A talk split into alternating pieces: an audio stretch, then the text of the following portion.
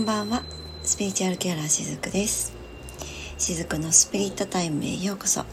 いかがお過ごしですか？えー、今日はですね先日も少しお伝えをしていた後悔についてですねお話をしていこうと思っています。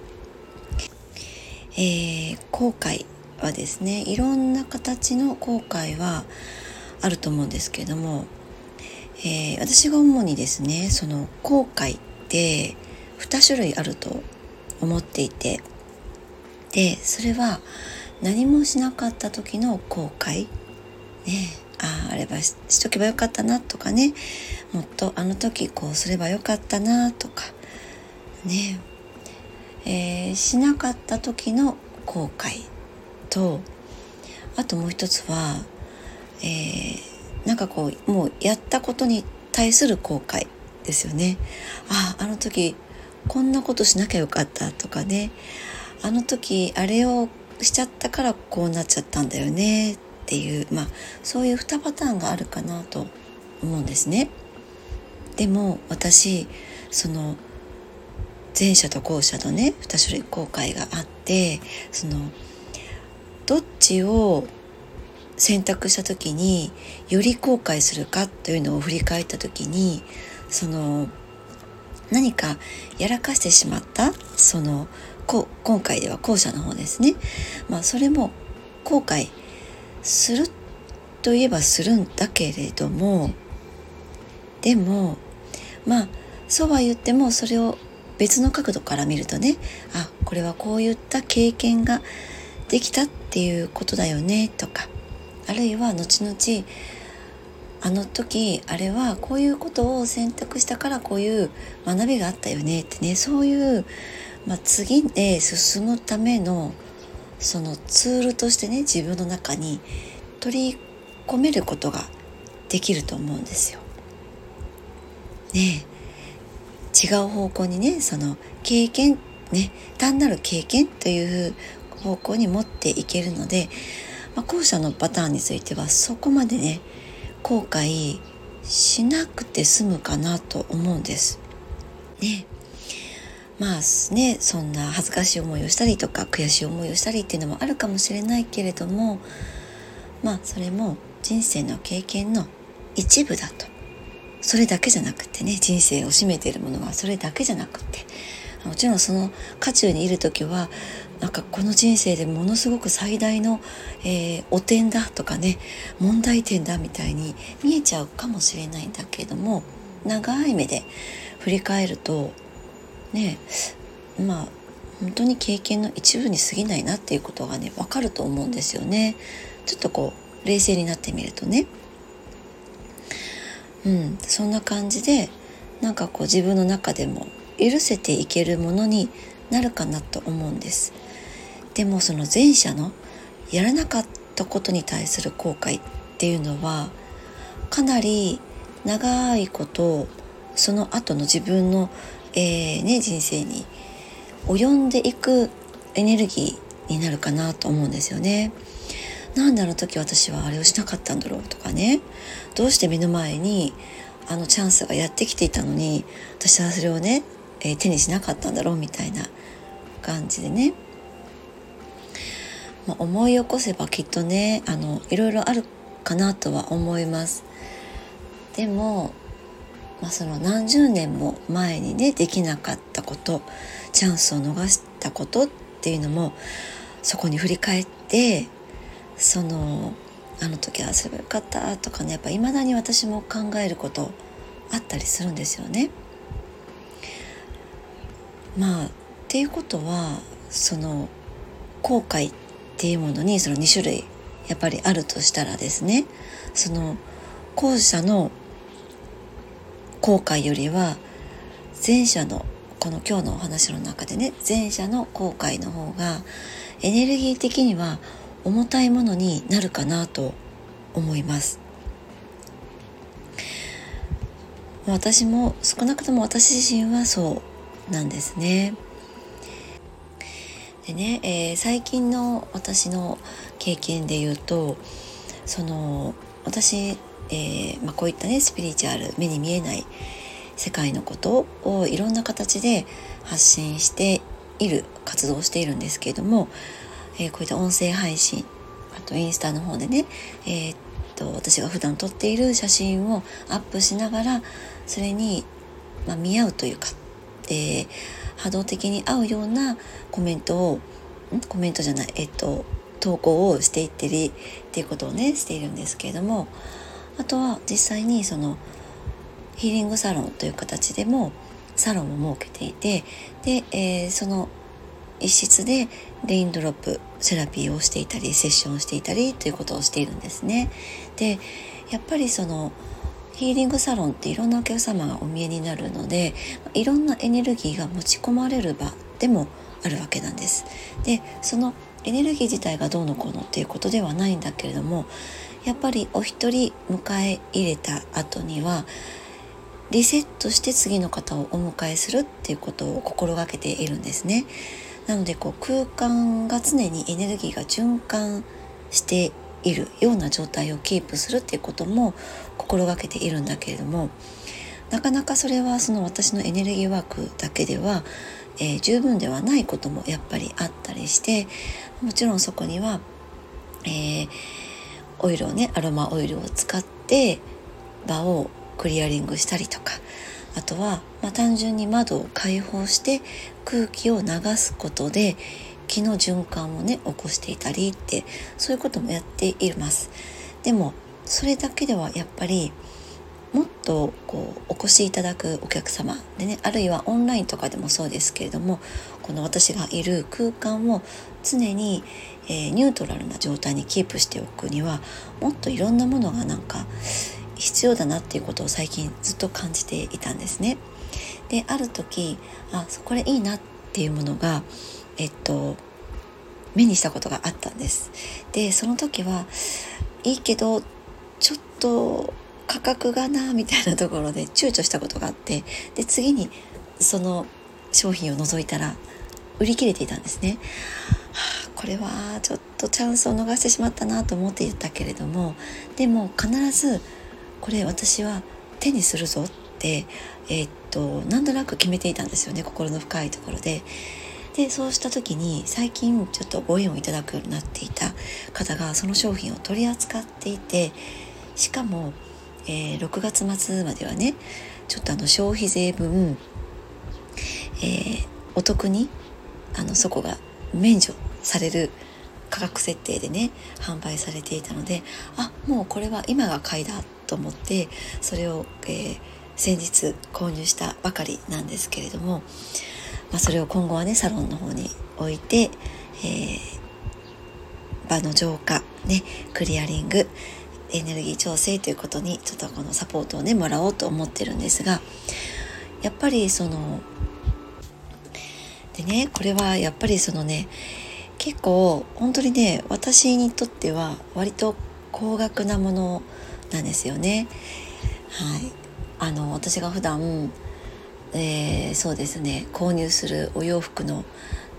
うん10倍ぐらいするかもしれない ですね。あ洋服のね価格にもいろいろありますけれども、まあ、とにかくこう割とね高額なものだったんですね。でもその買ったそのあ今月のね、えー、支払いがとかそのそういったところでの買っちゃったなっていう後悔よりもやっぱり私はこれをいつかうん自分のサロンに迎え入れたいなってずっと思っていたのでそれがずっとできないままなんとなくやり過ごしている、ね、買わなかったっていう後悔よりも買っちゃったよ。うん、でもその分必ずそれは、えー、やっぱりこう自分が欲しいなとかこれがあったらワクワクするなとかなんとなく自分が、えー、嬉しい気持ちになるものなので必ずどこかで、うん、帰ってくるんですよねそれに見合ったものが。まあ、それはお金として帰ってくることもあれば他のエネルギーとして自分に返ってくることもありますでそれが分かってるので私も今回ねこれを購入するということを決めたわけなんですけどもこのね欲しいなと思っていたものが手に入らなかった時の方の落ち込み加減っていうのは後々ね結構自分にやっぱり響くっていうこともね知っているのでまあそのね、えー、購入金額のところを見ると自分の中でもいろんなねその、まあ、せめぎ合いみたいなものは若干あったりはするんだけれどもやっぱりなるだけその、えー、やらなかったっていう時のやらなかった方の選択をねするその後悔を自分になるべく、まあ、味合わせないっていうのは結構心がけていたりします。でそれは物を買う買わないという、えー、そういうことだけじゃなくってあああれやっとけばよかったなとかねあの時これをね言っとけばよかったなとかいうことも含めて全部ね含めての話です。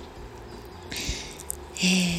ー、やっぱりですねそのいろんな私もお悩みを聞いたりとかその、まあ、職場とかでも相談をね受けることもあったりするんですけれどもあのー、そのねあの時こうすればよかったなっていうねその後悔のね、えー、ご相談も受けたりすることあるんですがもうそれはもう人間だからねすることです。後悔はすることでもあることなんだけれどももしそういったこう後悔をしたことがあるのであれば特にそのやらなかったことに対する後悔をねしたことがあるのであればうん少なくてもやっぱり後悔しないような行動ね選択をねした方がいいかなとはやっぱり思いますね。もうあのしなかった時の後悔っていうのは、えー、自分の人生の中にね結構な影を落としていくものなんですね。うん、で、えー、皆さんそのしなかった後悔をしている方っていうのはその時その時で何かをね諦めているっていうことなのかなとも思うんですね。もうね今からそれを始めても遅いよねとかね。今更もう無理かもしれないよね。とか。もうね。うん。でもその人生の中で今日が一番若い日なんですよ。ですよね。今この瞬間が一番若いんです。だから今日を逃しちゃったらああまた今日ねこれしなかったなっていう、まあ、そういった効果が増えていっちゃうだけなのでとりあえずやってみようってねよし今日はこれをやってみようってそんな風にその前に前にね足を一歩踏み出してみるといいのではないかなって思うんですね。まあそうは言ってもね私も本当にこれまで結構ね後悔っていうものをよくねしていたタイプの人間なんですけどもうんまあある時やっぱりその後悔は捨てていこうと思った時があったんですよね。その後悔をする習慣を私はちょっとずつ捨てていったんです。もう手放していったんですね、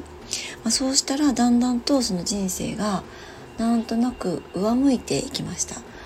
こう軽くなっていったんですね。やっぱりそれは自分のエネルギーが変わっていったからこそ軽くなっていった。そして結果的に目の前で起こる出来事がだんだんとこう好転していったっていう風になっているのかなと思うんですけども、えー、まあ、後悔って反省とセットになっているんですよね。なんかこう日本人って結構反省文化が強くってあのどこかのお話でもねしたかなと思うんですけどもその切腹ってあるじゃないですか日本の文化の中に。文化っていうかその古い時代のね中に、えー、切腹って日本ならではの風習？風習でもないですね。あの本当に反省の文化だと思うんですよね。古い時代のね。ねもう死んでお詫びしますみたいなね。徹底的にその自分を痛めつけて、えー、まあ、まあ自分を人間として失格だみたいなまあ個人の罪を、まあ、自分にかぶせるっていうのが日本人なりの反省の、えー、やり方なのかなと思うんですよ。これ本当日本人ならではかなと思います。全て自分に責任がある原因があるっていうふうに自分責めをする感覚ですよね。でもこれっていうのは本当にね自分のエネルギーを自ら下げている行為になるのでまあ是非ねあのそこはちょっとずつやめていっていただけたらなと思うところではあるんですけれどもこのね後悔もすごくそこに似ていて、えー、やっぱりその反省と同じく後悔も自分責めなんですよね。で終わったこと変えられないことをああすればよかったなあの時ってね。でまあこうすればよかったなって先ほども言いましたように、ね、そういうふうになっちゃうわけですよね。なんでこうしちゃったんだとかね。もうどうしようもない。変えられないことに対して永遠に自分のことを責め続ける、まあ、これは、えー、反数っていうんですけれどもね。ね責め続けちゃう。で、えー、まあ忘れられないってねその忘れたいことですよねこういうなんか自分にとって心地よくなかったことって本当は忘れたいことでもあるはずなのに永遠と自分をその後悔という形で責め続けることによって忘れさせないみたいな相反することを無意識のうちにやっちゃってるっていうことなんですよ。ねずっと自分の中で責め続けるってね。でこれってえっともうエネルギーの浪費なんですよね。えー、どうしてねそういったことが起こるのかっていうともうねあの自分の中でそういった見えない攻撃を自分にはしていって思ってるんですよ無意識にこれも無意識にねあの人のことは責めちゃいけないって思ってるじゃないですか、まあ、そういうふうに、えー、教育も受けてきたし、まあ、もちろんそこは自分のその愛の感覚とか理性のところでも他人を責めるものではないっていうことも、えー、知っているんですよね。一方でその反対に自分のことは責めていいって勝手に決めちゃってるんですよ。だから後悔という形で自分をずっと責め続けるってやってるんですね。ねまあ自分の肉体はね自分のものだってあのなんとなくそういう感覚があるとまあ自分のものだから自分は責め続けていいっていう風になっちゃうのかもしれないですけれどもねなんかまあそんな風にまでは、えー、思ってなくてもその他人にはね迷惑をかけないから自分が反省することに関してはねね自分で自分のことを攻撃するようなその反省、えー、後悔というものをエネルギー的にねやっても周りには迷惑をかけないからという形で自分のことを責めちゃうっていうそういった図式が自分の中にあったりするんですよね。だからずっとそういうことをやってしまったりするんですけどももうこれほどね自分のエネルギーを自ら自分で下げ続けさせるっていう、まあ、そういうことになってるんですよだからね百害あって一理なしだったりするんです。でもちろん本当に、うん、私も人間としてねやっちゃったなってねやっぱりそういうふうに、えー、後悔をしちゃんしたくなっちゃうこともあります。でも後悔したくなったとしてもそのねそれをやったとしても今を変わるわけではないし、えー、未来も変わるわけではないわけなんですよね。でもちろん過去も変わらないわけですよ。なので、うん、後悔をしても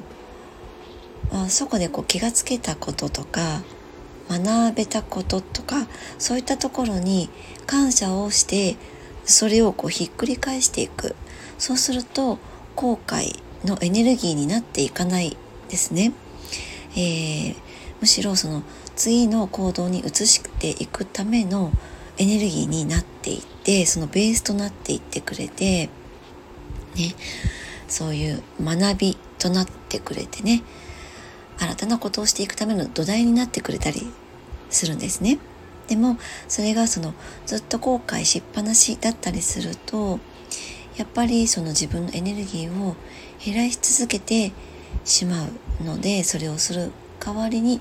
じゃあこういう出来事があった。じゃあ今どうしたいか、ね、これからどうしたいか。この先どう自分がありたいか。っていう方向にひっくり返して、えー、もう変えられない過去に対して、まあ、自分を、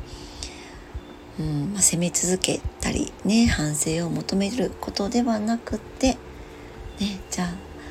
そのためには今何ができるかこれから何ができるかっていうふうに、えー、まあ、そういったこう建設的なところに意識を向けていくとその後悔に使っているエネルギーを転換していけると思っています。で、まあ、後悔をしても自分もそうだし周りの人もそうなんだけど誰も救うことってできないんですよね。えー、後悔のエネルギーからはやっぱりこういいものをもらえないんですよね。なのでその代わりそこを学びその後悔したくなるようなことが起きたしてしまったとしてもそこから学んで前に進んでいくことで結果的にその後悔したような経験も後から見るとああの時あんな経験があったからあんなことを選択したから私は今があるんだとかね、えー、今の自分でいられるんだってね、えー、そういうふうになっていけるんですよね。ね、あの時のあれがあったからこそ今の自分になれるためのきっかけになったんだっていうふうに、えー、捉えていけるようになったりします。後悔じゃなくて自分の学びのための経験体験としての転換期にもなっていくんですよねそういったタイミングっていうのはね。自分にとってのありがたい経験だったっていうふうにもやっぱりなっていけたりするものなんですね。なので私は個人的にもそうですけれどもやっぱりこういった後悔っていうのはエネルギー的に見ても、えー、いいものは生み出していかないっていうふうに言えるので、えー、こういったものをね是非少しずつ手放していく習慣っていうのを取り入れていかれるといいのではないかなと思っています。